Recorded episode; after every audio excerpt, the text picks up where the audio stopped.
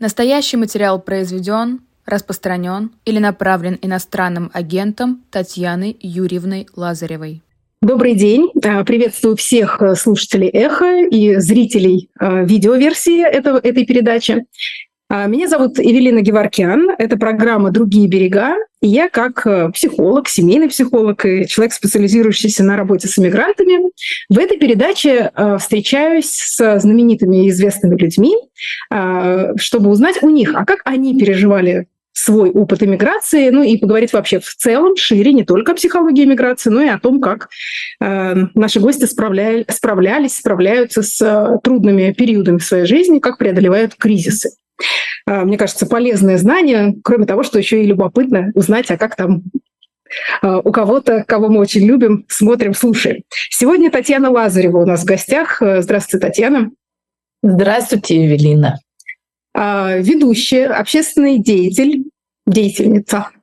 А, это вот я так подумала вас представить. А как бы вы себя представили а, сегодня? Нет, нет, нет, плохой вопрос. Всякий раз, когда мне его задают, я просто машу руками, говорю, у меня лапки нет, я не знаю как, потому что даже вот вы сейчас правильно сказали, наверное, правильнее говорить, что я ведущая, но непонятно чего. Ну, свой хотя бы канал есть уже. А, ну, да, да. Ну, ну, то есть не телеведущая, но передачи-то вы ведете, может быть, мероприятия какие-то ведете. Ну да, раньше было телеведущий, теперь просто. Потом это, видимо, сократится еще куда-нибудь. Не знаю, мне очень сложно ответить на этот вопрос, э, даже не потому, что я это даже не связано с иммиграцией, а вообще в последнее время в жизни э, не очень понятно, есть ли слова, которые вообще могут описывать все, что происходит вокруг, и я в том числе не очень понимаю, как меня можно, какими словами можно меня описать, так что это не важно. Угу. Ну, а, я-то, может быть, как-то с подковыркой был вопрос, да, потому что, мне кажется, это самое, собственно, в кризисе иммигранта, а самое главное, самое первое, может быть, самое тяжелое, что летит, это вот как тот самый кризис идентичности. Потому что очень многое из того, к чему мы привыкли в своей на родине, да, а, с чем мы жили раньше, а, вот очень много отваливается, э, да, работа, какие-то друзья, связи, а, то есть очень многое из, из нашей личности как будто бы исчезает, а новое еще не появилось. И непонятно. И вот это, насколько я, кстати, про, по личному опыту могу судить, это было, наверное, одно из самых сложных в первые годы. А у вас как? Уже годы. Кошмар. А, ну, видите, мне тут в этом смысле, наверное, повезло, а, потому что у меня вот этот поиск идентичности начался гораздо раньше, когда меня как раз лишили вот этой приставки телеведущая да, да, да. в 2012 году. И, в общем, поскольку это был такой очень большой удар, и возраст такой был уже не очень, чтобы начинать что-то бежать там новое и говорить, а, ну сейчас там, хотя я попыталась, да, да, да сейчас мы. Но не вышло до сих пор. И поэтому я и говорю, что я везучая в этом смысле, что так случилось, что это такая она бы, кажется, внешней миграцией, да, то, потому что я сейчас живу в Испании, собственно, с самого начала войны, но перед этим так получилось, что с 16 года э, прошло после потери профессии моей довольно много лет, но за это время я поняла в том числе, что не могу, ну, то есть, во-первых, нет необходимости находиться в стране, потому что работы нет по профессии, а новой я не смогла э, как-то тогда найти такой. А, и при этом я поняла еще, что последняя дочь, которая третья была, Э, и остается по-прежнему последней. Вряд ли она будет, я не буду назвать ее крайней, нет. А она так, так к тому моменту училась в школе, и, в общем-то, поскольку мне совершенно нечего было делать, то я очень много в это вникала, и я поняла, что это э, совершенно не то место, где моему ребенку э, нужно находиться. Уже тогда мне было это понятно. И в шестнадцатом году я с ней уехала в Испанию, где я сейчас нахожусь. То есть для меня в этом смысле это такой родной дом, э, в котором, в котором я уже привычно себя нахожу. И с 16 года, по большому счету, я очень долго с ней проводила время, потому что она училась здесь, я жила с ней. А, поэтому моя иммиграция, она такая плавающая такая получилась. А я вот сейчас вспомнила, что, не знаю, почему мне так запало в душу ваше высказывание. Я это смотрела, по-моему, Ира Шихман, ваше интервью несколько лет назад. Вот, наверное, мне кажется, я тогда была где-то на дне своего, так скажем, плохого потерянного состояния уже в эмиграции. И вот эта фраза, а, вы говорили просто про свой кризис а, и назвали это «жизнь после Олимпа». Да, то есть вот у вас была такая яркая, насыщенная жизнь, и эта фраза а я подумала, о, как классно она подходит. Э, ну, то есть понятно, что там ни у меня, ни у многих наших слушателей не было такого Олимпа, да, софитов и яркого, яркой публичной жизни а, светской, там, как было у вас на телевидении. Но а, вот это ощущение, да, что как будто там вот все же было так ярко, красиво, здорово, а здесь как будто, вот, я не знаю, как это ощущать, как или, ну, не падение, ну, не потеря, что, что это вот? Да, вообще, Евелина, должна сказать, что это не моя фраза, это Андрюша Вульф, такой мой бывший коллега, ну, в смысле, по телевидению бывший. Mm-hmm. Вот, мы продолжаем с ним дружить и общаться. Это его прекрасная придумка. Ну, а Олимп — это, в общем, гора, и она у каждого, конечно, своя. И, yeah, конечно, падать с, с любой высоты. Для каждого, может быть, у кого-то была меньшая высота, но гораздо больше потери. Поэтому, да, фраза прекрасная. Передам Вульфу, что она ушла в народ да. у одного человека ушла, в двух вас и в меня. Да, да, да. Мне как-то тогда это... Ну, то есть, э, наверное, в тот момент, да, когда плохо, и ты э, соединяешься и понимаешь, что не одинок в этом переживании, ну, то есть вот тогда для меня это как-то было очень важно услышать почему-то вот то интервью, вот оно несколько лет же назад вышло, прям там было так много каких-то совпадений, э, вот с моими переживаниями да, в тот момент. А вы это описывали, действительно, тогда еще не, не было да, такой окончательной иммиграции, то есть тогда вы просто делились, как идет ваша жизнь вот после этого яркого телевизионного периода. Ну да, у меня просто было два интервью с, с Ирой. А, одно совсем старое, другое вот не помню. Ну, да. да. Вот. Очень приятно говорить в этом смысле, она хорошо слушает. Угу. А, так э, если вот вернуться, вы говорите, переехали в шестнадцатом, по сути, да, году уже так вот большими набегами в Испанию. А, а дочка тогда вот как вы, в какую школу она пошла? В испанскую? И вы стали как-то адаптироваться в местную жизнь, вписываться? Или это все-таки все равно жизнь такая у вас экспатская э, и школа международная, возможно, не знаю, какая? Как, как да, да, как раз э, школа международная здесь, в Испании, в том городке, где я живу, да и вообще в Испании очень много международных школ. Это была такая английская, по английской системе образования, mm-hmm. потому что двое предыдущих детей, в принципе, они тоже в возрасте подростковом, 14-15, по-моему, лет, они отправляли, отправлены были по очереди в Англию учиться. Вот. И поскольку третья уже стопам и даже для себя другой формы жизни не представляла, иной, иной формы жизни, вот, то поэтому она как бы так э, достаточно легко, мы без какого-то ужаса вот вошли в эту систему. У нее не было английского вообще, испанского тоже. А но а сколько ей лет было?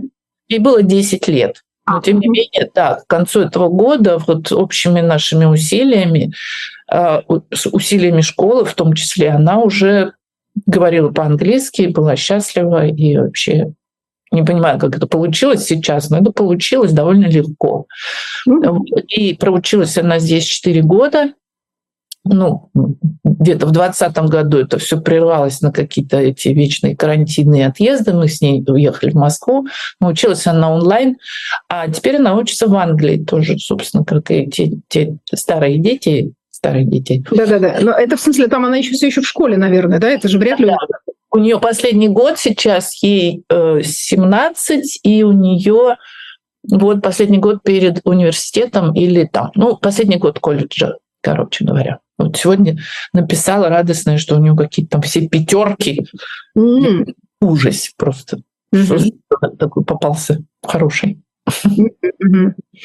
А, так, а вот э, с, с одной стороны, то, что она попала в международную школу, это, конечно, там я уже теперь тоже как человек э, опытный и стрелянный воробей скажу, что, конечно, это более лайтовые условия для ребенка, потому что там все такие э, плюс-минус понаехавшие и международные там дети в основном в этих школах. А, но и в то же время это же не совсем подготовка, то есть это вот как две большие стратегии, которые родители и люди вообще принимают, когда переезжают в новую страну. Либо прям вот максимально-максимально вписываться быстрее в местную среду, да, если они связывают свою жизнь как с этой страной. Либо это вот действительно такой немножко пузырь экспатский, э, международной школы, жизнь на английском языке, и, ну, и, соответственно, обычно твой круг общения тогда тоже не всегда и не только испанцы, а вот как раз иностранцы.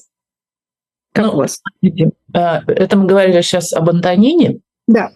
А, у них такая история, если мы говорим о детях, и вообще это, конечно, глобальная совершенно проблема пере, перевоз детей подросткового возраста в эмиграцию в другую страну. Я вот этому сейчас даже пытаюсь, ну не пытаюсь, я хочу делать такой проект для YouTube.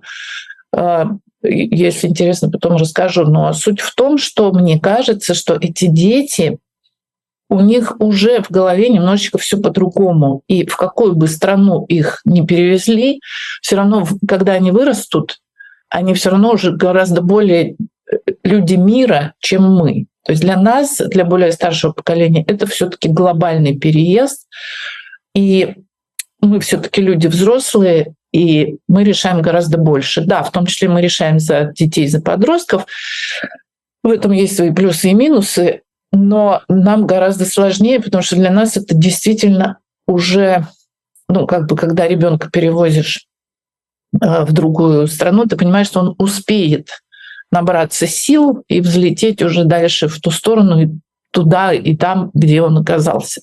А нам, людям, пожившим, скажем так, это делать гораздо сложнее, потому что одно дело, когда тебе говорят 17 лет, вот тебе новая жизнь, начинай, и другое дело, когда тебе говорят там 45, и ты такой, что, опять, что ли? Подождите, я не готов и не хочу. А в этом смысле я совершенно не ассимилировалась здесь. А, ну, как-то я сразу, не знаю, это вот тоже сложный вопрос, то есть у меня здесь все равно русский круг, я не говорю на испанском настолько, чтобы поддерживать беседу так же, как я могу ее поддерживать по-русски. Я, естественно, не могу работать здесь, ну, как по профессии какой-никакой ведущий на испанском языке. А, и, честно говоря, мне очень важен вот этот мой бэкграунд, вот эта культурная составляющая и менталитет, э, тот, который есть у меня.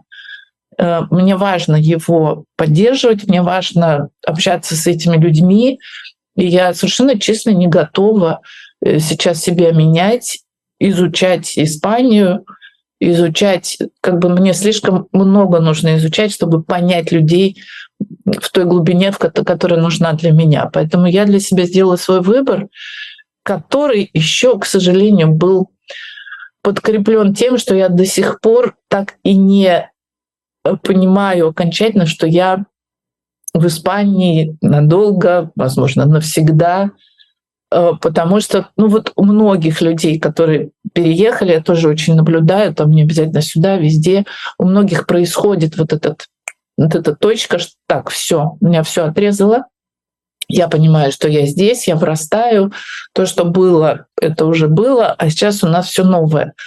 У меня такой такого не произошло до сих пор, честно говоря. я это связываю с тем, что у меня не было момента, четкого момента отъезда из страны из-за внешних обстоятельств. Ну, в смысле, вы тот человек, который для нас всех да, вещал из Киева в те самые страшные дни. То есть это как раз этот Рубикон-то как раз вы пережили, мне кажется, максимально. Я сейчас объясню, что я имею в виду. У меня не было отъезда из России. У меня не было собирания вещей, у меня не было вот этого вот так, что я должна с собой взять. Я прилетела в Киев на съемки, э, собиралась вернуться в Москву с маленьким чемоданом на неделю. Mm-hmm. И вот этого момента именно принятия решения «все, я уезжаю» из своей страны, у меня его тупо не было просто.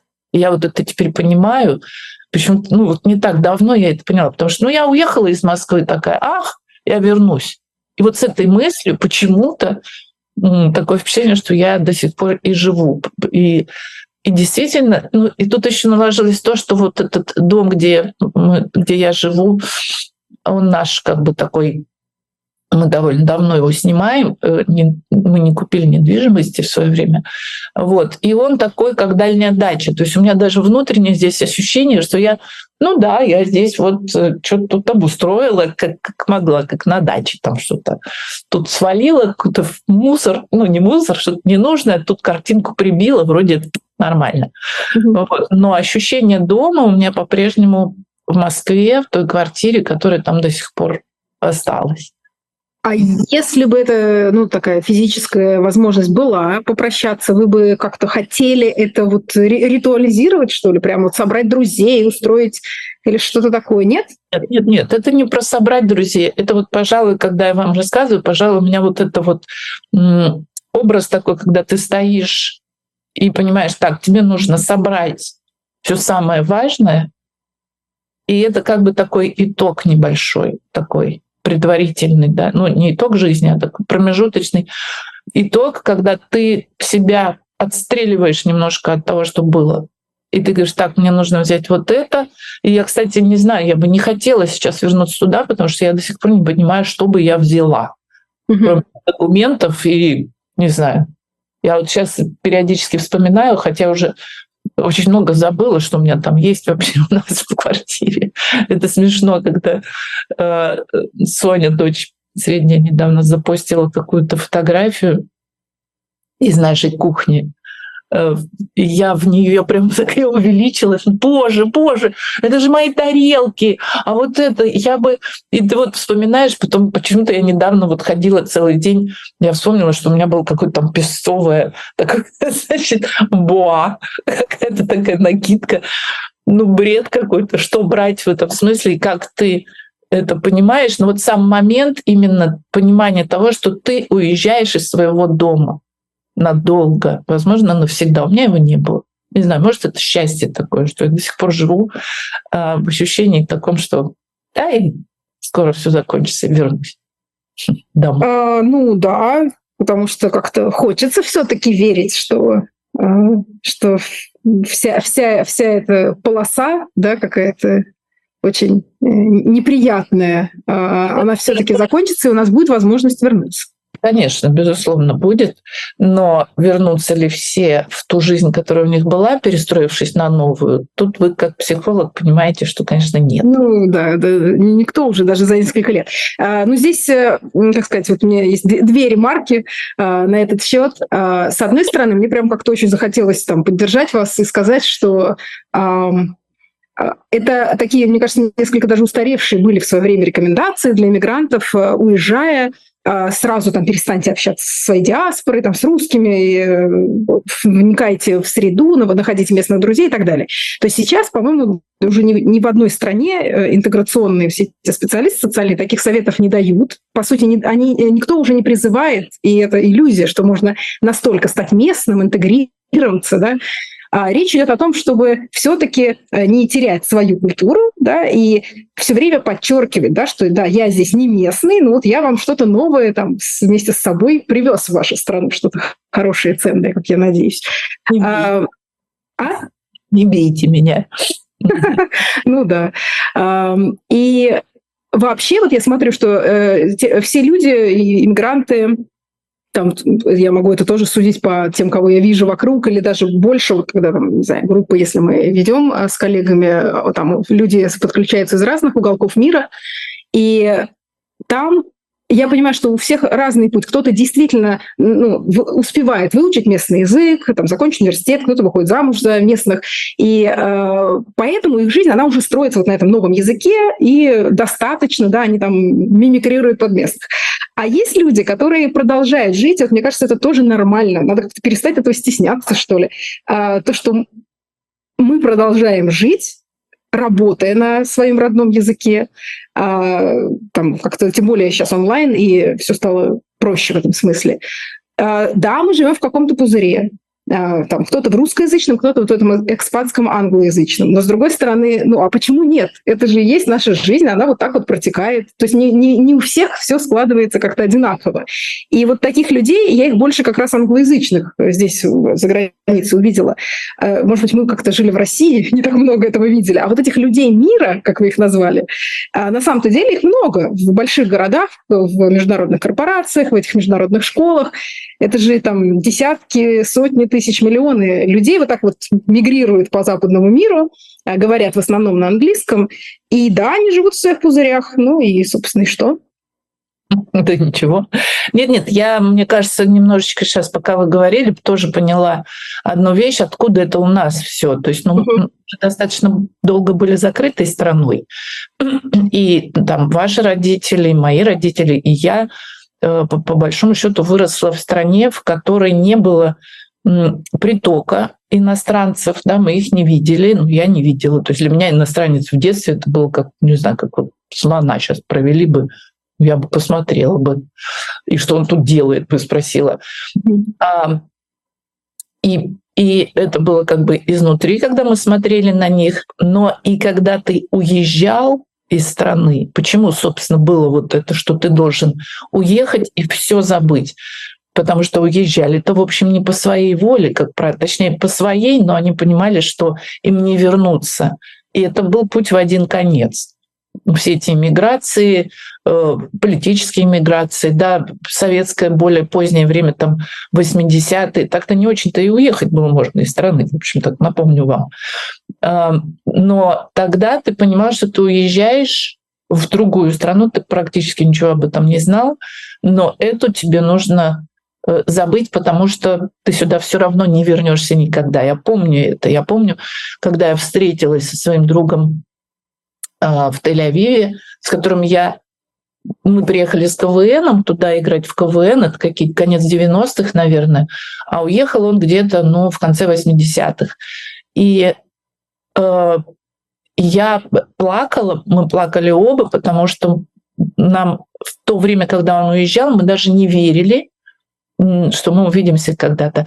И не было такой открытости мира, конечно, не было такой информационной, ну, беспрепятственного такого возможности общения. Это сейчас мы, и, в общем, у наших детей, очевидно, совершенно нет никаких рамок, никаких границ, я имею в виду географических. Так-то у них все в порядке с границами.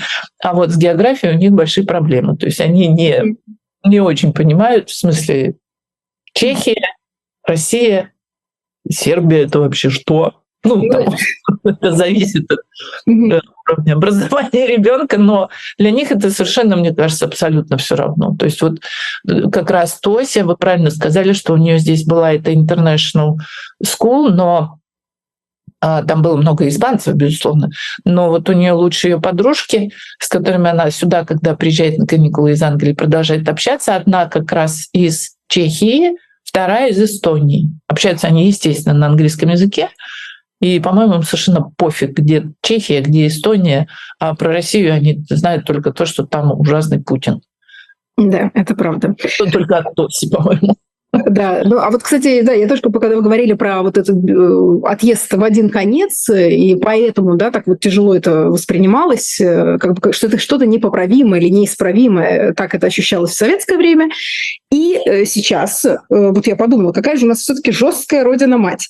Она вот или-или тебя ставит, да, вот ты или враг народа, или, пожалуйста, там, люби до бесконечности. И сейчас получается, ну вот этот, опять эту четкую границу, да, вот я надеюсь, по-прежнему, что временно наша Родина нам прочертила, а, что вы либо туда, либо туда. Но ну, да, многих людей это постоянно, это постоянно поддерживается. Вот. Но это да, Родина наша, она такая сложная попалась нам. То есть это не, непростая история, очень какой-то сложный кусок огромной земли, огромный просто, мы даже не понимаем. Живем там, свои, жили в Москве в своей там, ну, Ладно, во Владивостоке я еще была, а вот пока ты летишь во Владивосток, то, в принципе, несколько часов вниз можно не смотреть. Там нет ничего. Там нет, ну, то есть это просто уму непостижимо, какие, какая удивительная страна, нам досталось в качестве родины. И, конечно, у нее очень сложный какой-то вот этот бэкграунд, но держать всех в страхе — это самое простое решение. Самое простое решение, самое легкое. Поэтому, собственно, речь идет о том, что наши э, руководители этой нашей страны прекрасно выбирают самые легкие пути. Это их не, не характеризует с лучшей стороны, мне кажется. Я вот сейчас, может быть, так завершая школ, э, тему международных школ, немножко сделаю шаг совсем в сторону, просто интересно ваше мнение. Я подумала о том, что э, было же столько в какое-то время, там, в сытые там, нулевые, десятые годы, а, все-таки надежд, что из-за открытости мира, а, из-за того, что много детей элит э, уезжает учиться на Запад, а, что они как раз ну, будут, если и возвращаться, то да, вот как раз какую-то там цивилизацию, развитие привносить и в Россию. А на днях тут я тоже слушала вот выпуск последний Дудя, и там э, про Ким Чен Ына услышала то, что он, оказывается, еще на уровне школы как раз международной учился в Швейцарии. И вот тут как-то в моем мозгу совсем замкнуло, пока у меня нет объяснения, как же так получается, что люди, которые, да, имея привилегии, деньги, да, смогли отучиться там, но почему, как бы, да, там с ними ничего кардинально не изменилось, и возвращаясь вот эти дети там э, газпромовских э, каких начальников или тот же самый этот Ким Чен Ын, возвращаясь к себе на родину, да, не стремятся сделать что-то по-другому. Ну, для этого нужна политическая воля. Это каждый человек себе свой уровень возможностей как бы решает, насколько он способен и не способен. Я не готова, наверное, сейчас я еще не смотрела Дудя про Северную Корею. А, я не готова это обсуждать, но я хочу отметить, что, например, ну, наши дети, это уже был такой уже даже не первая, не вторая, не третья волна отъезда за границу. Все учились уже давным-давно там. Честно говоря, мы даже не собирались с Михаилом их туда отправлять. Так, так получилось. Отдельная история. А, но надо вам сказать, что как раз вот те, кто уже давно там учился, да, так кого от, от, выкинули еще там в конце 90-х при первой возможности, да, когда сложно было жить, но были возможности отправлять учиться. Так вот, эти дети, отучившись, вполне себе прекрасно возвращались в Россию. И, и в эти сытые как раз нулевые там и десятые годы очень много было. Ну, у меня, по крайней мере, у знакомых очень много детей вернулось в Россию и работали там, ну, там после своего образования. Так что здесь каждый просто выбирает, ну, правда, это настолько личное решение для каждого. И, конечно, а, по сути, все мы выбираем самые легкие пути, простые пути. Каждый человек выбирает путь наименьшего сопротивления. Просто уровень сопротивления у каждого разный. У кого-то вот вообще, вот он приехал в Россию после там в сытые нулевые и прекрасно там жил. Как только стало хуже, он опять обратно уехал. Ну, то есть это окей, это нормально, это я совершенно не осуждаю. У некоторых, вот как у меня, например, уровень сопротивления должен быть такой большой, чтобы мне было интересно жить. Что я постоянно попадаю в какие-то вот истории, за которые потом расплачиваюсь. Ну, подождите, а, а есть сейчас, вот из сегодняшней точки, да, прямо вот из, из, тяж... из какого-то тяжелого момента, самые тяжелые моменты были сожаления, вы бы поступили иначе тогда, в 2012 году, когда выступали на митингах или что-то? Прекрасный вопрос, Эвелина, и он не первый раз мне задается, поэтому я честно отвечаю на него. Да, конечно, я бы поступила иначе. Но если бы мне тогда, если бы тогда, в одиннадцатом году, когда мы шли на первую болотную, когда шли все, когда я шла туда с друзьями, не знаю, как вы, со все, все мои друзья, все мое окружение, несмотря на то, что это был, ну, как бы, тогда мы еще представляли шоу-бизнес, но, в общем, общались мы, конечно, больше с какими-то э, журналистским кругом.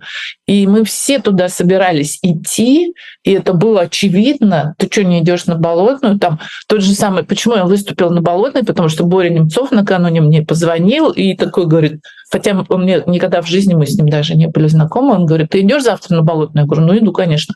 Он говорит, а выступить не хочешь? Вот так это и произошло.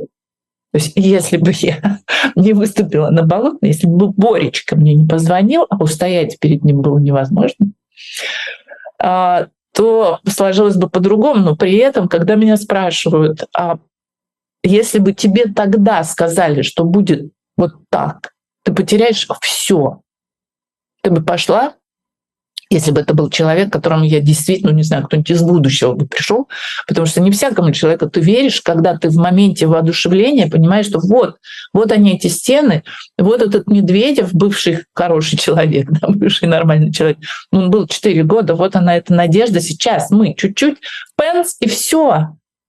И когда ты идешь в этом настроении, тебе говорят, Таня, одумайся, куда ты, Таня, тебя осудят простите, это цитата, а, она всю жизнь со мной. И в этот момент, если бы мне сказали, ты потеряешь все, ты потеряешь профессию, ты потеряешь деньги, блин, ты, в общем, короче, закончишь иноагентом никому не нужным за границей, то я бы, конечно, сказала, да ладно, да ну его нафиг, блин. Я не готова была это все терять. И никто... Э, да, потому что, еще раз, уровень героизма а, тем более такого общественно-политического героизма, да, он все-таки это нормально, что он обычным людям не свойственен. Если не свойственен, не в моем случае он сильно преувеличен, ребят. Не было никакого героизма, потому что да. пошли, ну, я пошла. Это было нормально так, для нас. Но, э, как бы я вот, э, тем не менее, э, еще раз, если на это посмотреть, ну, а, а если бы, окей, тогда вы не участвовали, да, и как-то больше бы плыли по течению, то в любом случае где-то же проходят э, Нет, так ну, красные линии, где все равно вы бы оказались на этой же своей даче. На дальней даче. Не, ну почему нет? Безусловно. Конечно, конечно, уже тогда все все э, было напряженно, и если как бы я была более заметна, я там выступала на Болотной и как-то там проявилась э, видимой стала, да, то, например, Михаил, он же нигде не выступал особенно, мы просто были с ним в паре, естественно, он шел сам, ну, мы были вместе. Вот, но его это тоже коснулось через год. Он прекрасно, то есть меня где-то в марте уволили с СТС, а он еще год там проработал до Нового года и продолжал быть продюсером и вести программу. Слава богу, ты пришел, но все равно это все закончилось э, как бы сверху насильственно, и ему, ему все закрыли и сказали. Но я думаю, что если бы тогда этого не произошло, я бы, конечно, все равно не работала сейчас на телевидении уже.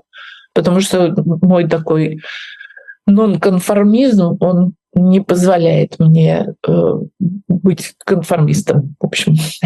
Ну да, Просто мне кажется, что то, что сейчас требуется от публичных людей, это уже даже не нонконформизм, а это надо быть вот эти канделаки э, с, там, Скобеевой, Симоньян, э, чтобы... Ну, то есть это, это больше, чем конформизм все таки да? То есть и это случилось даже, наверное, не в 22 году, а еще раньше потребовалось... Конечно, конечно. Делать этот выбор. Ну, безусловно, я бы, конечно, не была на их месте. Но когда это произошло, непонятно. Ну, в общем, я свой выбор на самом деле делала медленно, но верно. Так долго. А сейчас, когда ну, вы общаетесь, все равно там наверняка много осталось друзей или родственников в России. А как вы вот ощущаете? Те люди, которые вам близки, но которые так получилось не могут или не хотят там уезжать из страны. То, что они переживают, на ваш взгляд, ну или если бы вы там вот сейчас жили, да, то есть это внутренняя миграция, это же в любом случае, э, как сказать, не то же самое, да, как ну, здесь нельзя делать вид, что в стране ничего не меняется. То есть как вот здесь э, эмигрантам приходится адаптироваться, выстраивать себя нового в новой стране, мне так кажется, возможно, я ошибаюсь, что с людьми, которые остаются в России, происходит что-то подобное. Надо тоже перестраиваться, адаптироваться к новой жизни. Да, очень правильное замечание. Очень правильное. Я как раз буквально вот только что общалась со своей сестрой, отсталась у меня сестра новосибирский родная. А, и она сказала вот эту формулировку про то, что те, кто там остались, ну как, мы же мы с вами говорим же все-таки о нашем круге. Есть много людей, которые действительно не замечают того, что происходит, не хотят, у них нету на это политической воли той самой, да. Но это не самое правильное выражение, но вот этой внутренней как бы готовности, воли, да, вот это все замечать, они делают вид, что ну, по-прежнему очень у многих людей ничего не произошло. Ну, где-то там что-то, какая-то война.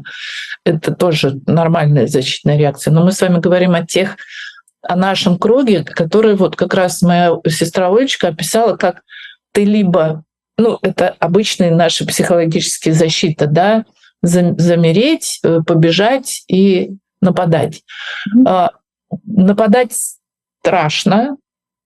Ну, уже невозможно даже практически. Да, да, настолько страшно, что это даже уже... То есть осталось вот типа замереть, смириться или уезжать. Вот два варианта как бы жизни. Те, кто не могут себе позволить уехать пока, ну как пока, вообще не могут себе позволить уехать, да, я просто говорю про свою сестру, потому что она, у нас не есть в этом, в этом смысле, видимо, все таки какие-то общие черты, потому что она тоже мне сказала как раз, что, Тань, когда вот я уже пойму, я долго терплю, она такая, а я менее терпеливая, чем она, но когда уже придет что-то, то я уже ни на что не посмотрю, просто уеду.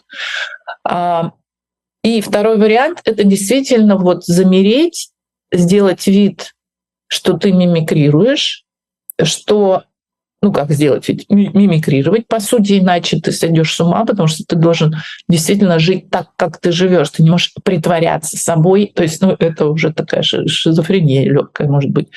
А вот это вот внутренняя миграция, я тихонечко, меня никто не видит, да, я тоже ни на кого не смотрю, и вот это вот как будто как в детском, да, это абсолютно такая защитная детская реакция, когда ты закрываешь глаза, и, и тебя никто не видит. Вот так здорово.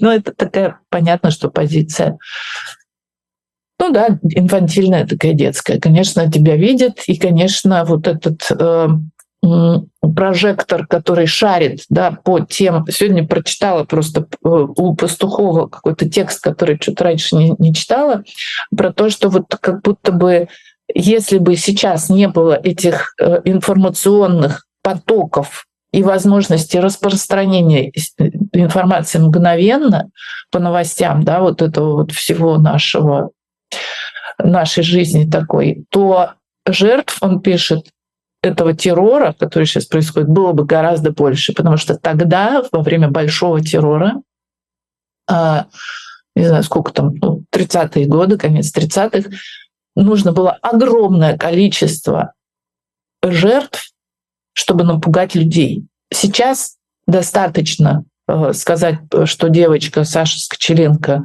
расклеивала бумажки в магазине, и ей дали 7 лет.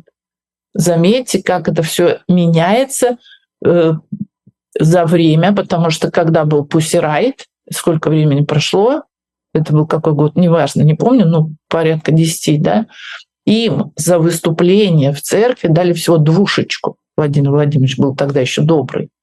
Сейчас, то есть, ну, мы видим, да, если от, отодвинуться немножечко, мы видим масштабы погружения страны, вот этот самый большой террор. Но сейчас не нужно чтобы держать людей в страхе, достаточно вот как лупой вот этот информационный шум, он действует как лупа, и он увеличивает этот страх. Ну, да, да, да. То есть это из разряда, что, э, условно говоря, там из одной нет. яркого кейса, чтобы запугать всех. Да, а вот вы зависли, я надеюсь, что все. Да, да, да, я, да. Да, да, это именно про запугивание, про страх. И вот этот беспорядочно шарящий прожектор, он выхватывает неважно кого, неважно кого. То есть, с одной стороны, как вот отметил Пастухов, да, э, хорошо Э, то, что достаточно не так много жертв, чтобы запугать э, и терроризировать большое количество людей в населении.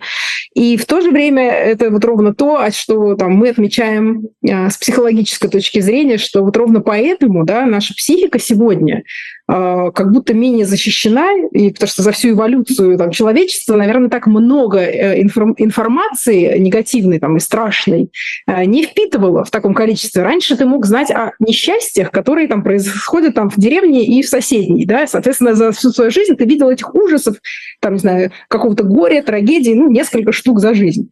А мы, получается, сегодня живем и видим вот этого, если ты человек эмпатичный переживаешь, Э, видим этого так много, э, потому что все становится доступно вот в ту же секунду.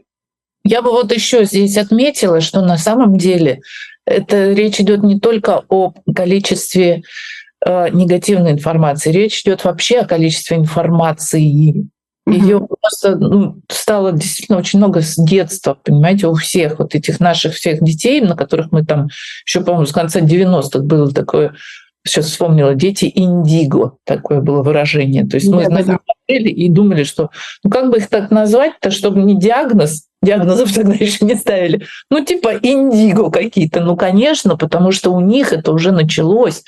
Вот это огромное количество информации, которого не было там, когда росли мы, например, да, то есть я все время вспоминаю эту историю, как я купила Антонине э, мобил в магазине, ну, вот мобил это который ты лежишь, еще вот ты бревнышком а. лежишь такого размера, да, и у тебя над головой, чтобы ты не орал все время, тебе что-нибудь вешают. У нас там я не знаю, что у меня вешали, скорее всего, ничего. Но, ну, типа там что-нибудь болтыхается, чтобы ребенок мог как-то отвлекаться. Так вот, когда я купила такую штуку Тоси, когда я была там месяца два-три, просто повесить над кроваткой, чтобы там как-то она следила, развивалась, то я помню, как я своими руками вырывала оттуда как это огромное количество лишних, мало того, что это было разноцветное, все такое э, пластмассовое, так оно еще издавало какие-то звуки, оно двигалось, жужжало, поднималось, крутилось, и был какой-то свет и музыка. И, я думаю, боже мой, в три месяца не до ли это вообще малышу, чтобы он такой, а, ну-ну, сейчас я читать научусь и замуж через пару лет.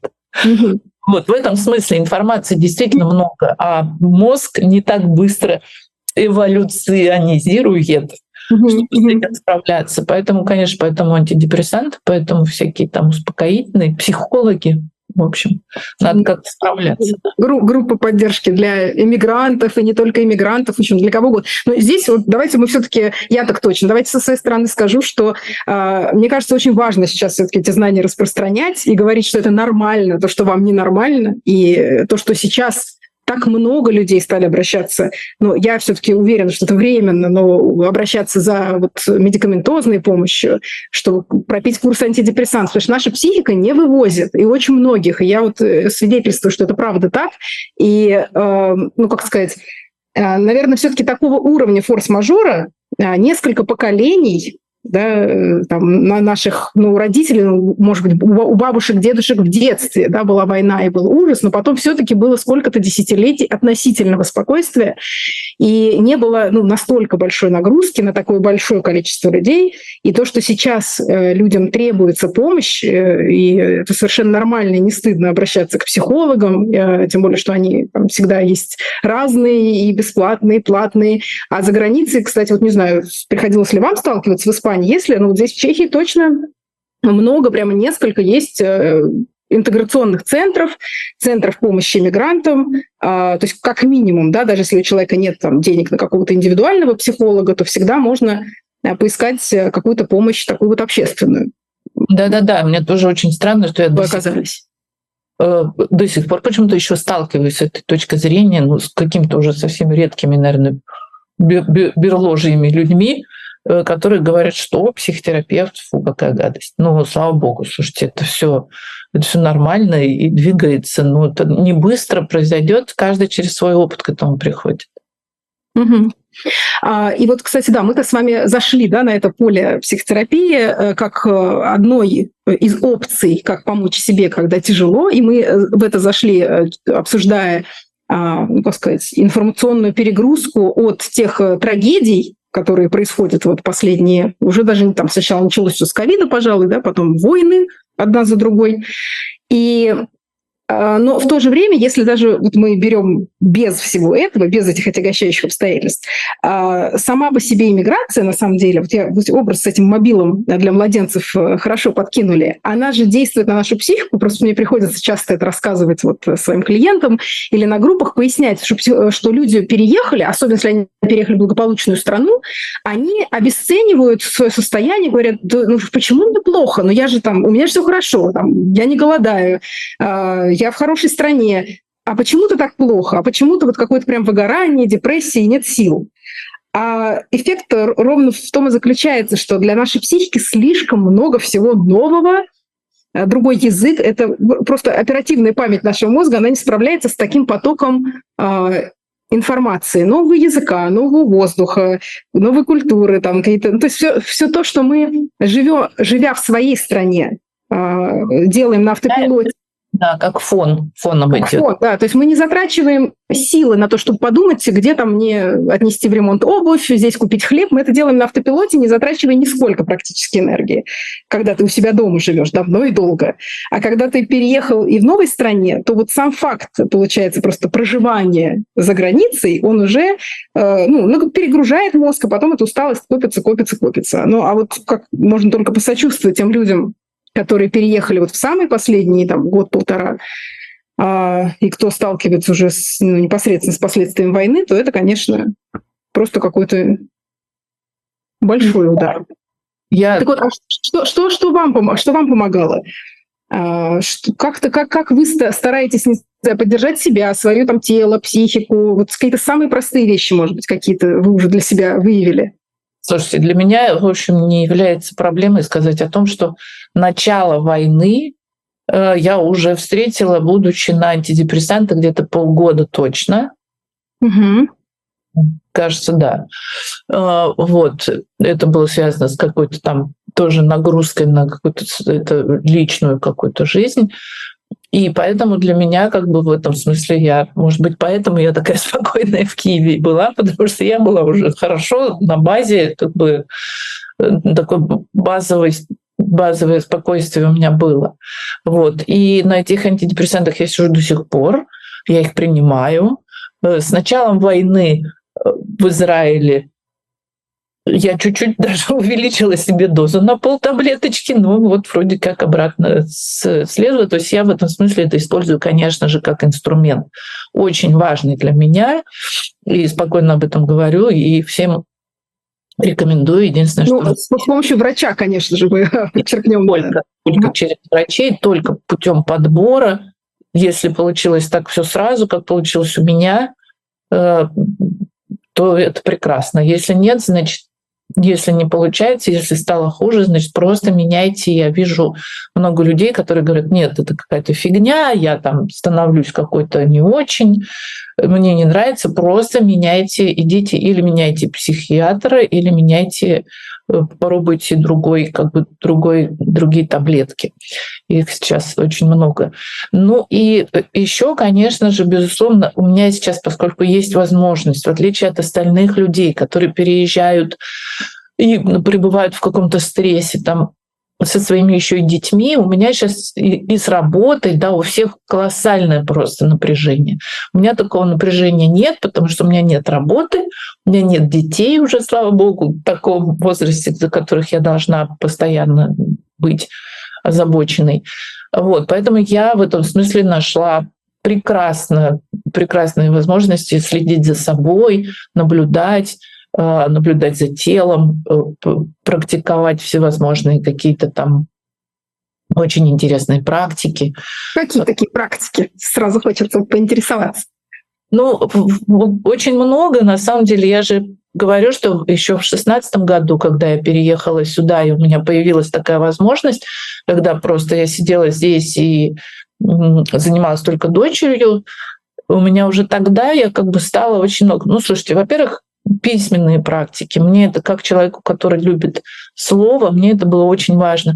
Это, знаете, у каждого свое приходит. Ну, что только я не перепробовала. Каждому приходит что-то свое, нужно просто раскрыть уши, да, там, телесные практики, э, медитации, саморегуляция организма, что там, тестирование там по, по Терещенко, моя любимая, у меня это просто стояло как не тестирование, как сканирование тела, да, когда ты погружаешься просто в свое тело, да, ты там это было очень интересно, как раз когда я приехала из Киева в Испанию сюда, было очень интересно, поскольку это было для меня привычным уже наблюдать именно за телом, mm-hmm. то первые 3-4 дня я четко понимала, что мое тело в абсолютной безопасности.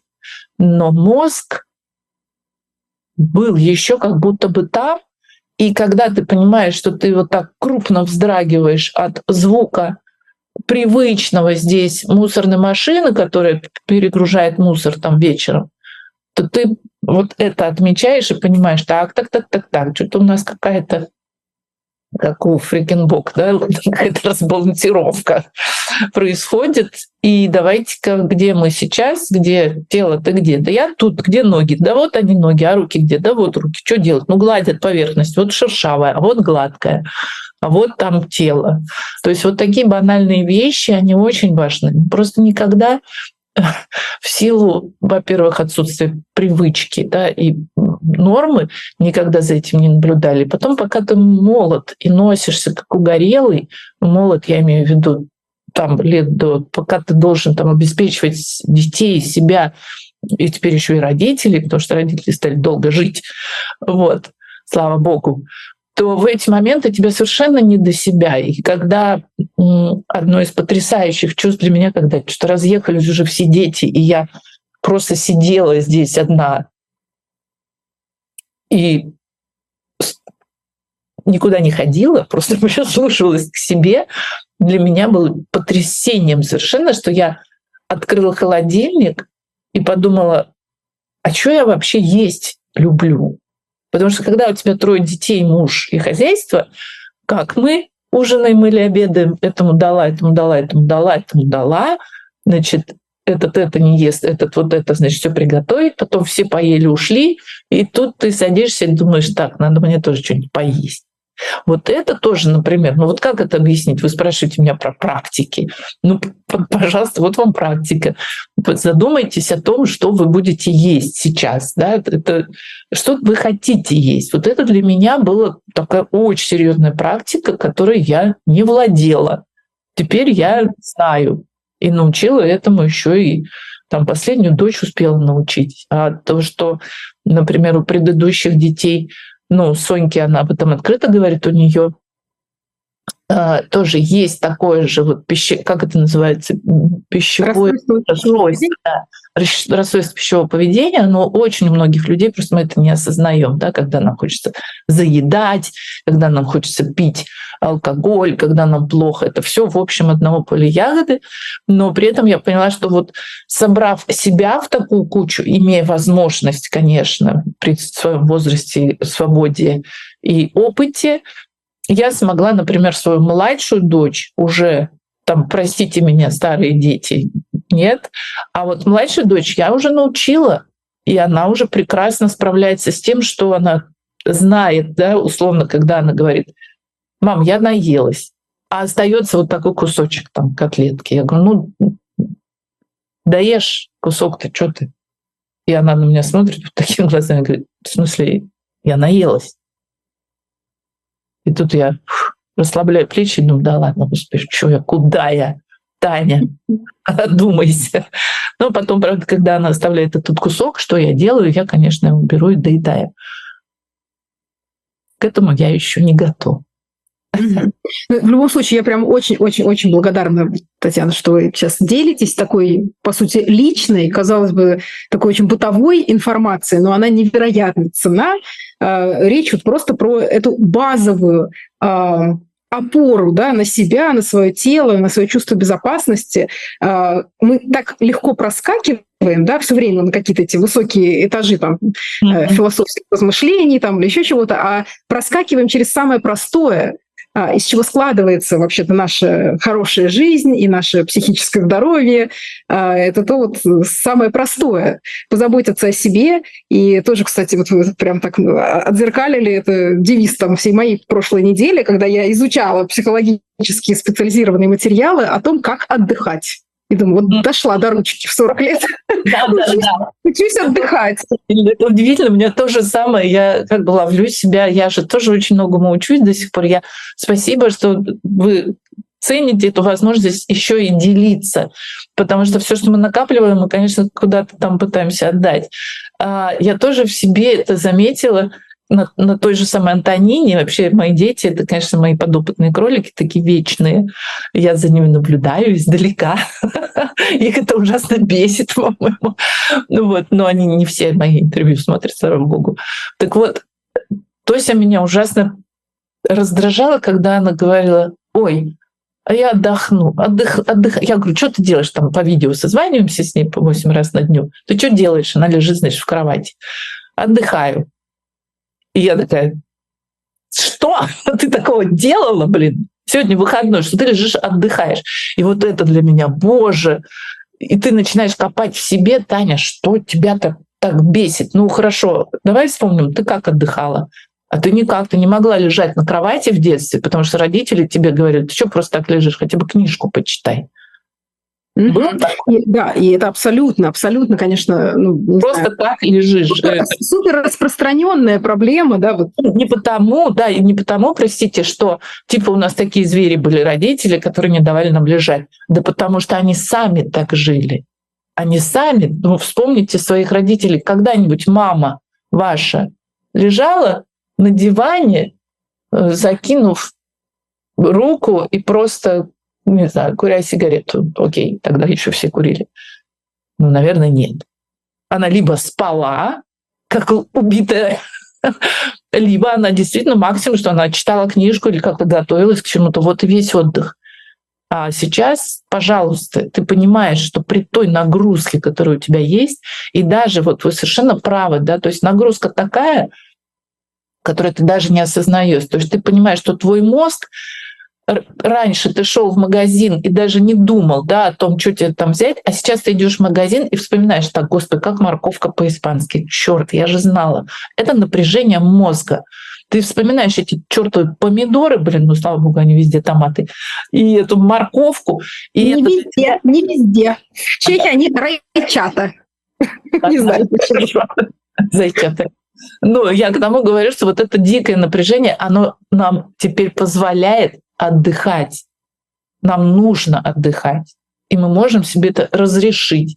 И вот еще одно важное, не знаю, совет, если это можно, если советы, да, разрешите себе, вот прям за, надо себе говорить, Таня, я себе так говорю иногда. Ну ладно, я тебе сегодня разрешаю потупить. Ты сегодня себя плохо чувствуешь, да, и когда живешь одна, ты начинаешь разговаривать сам с собой, простите. Это тоже нормально. Да, это тоже нормально. Я просто говорю, не-не-не, сегодня было столько дел, ты, ты начинаешь себя корить, винить за то, что ты ничего не сделала, но в какой-то момент ты говоришь, так, стоп. То есть я еще буду тратить силы на то, чтобы себя еще и бить за это. Не-не-не, у меня не столько сил. Ты лучше сядь и отдохни, я тебе разрешаю. Ты не можешь это сделать? Не можешь. Все.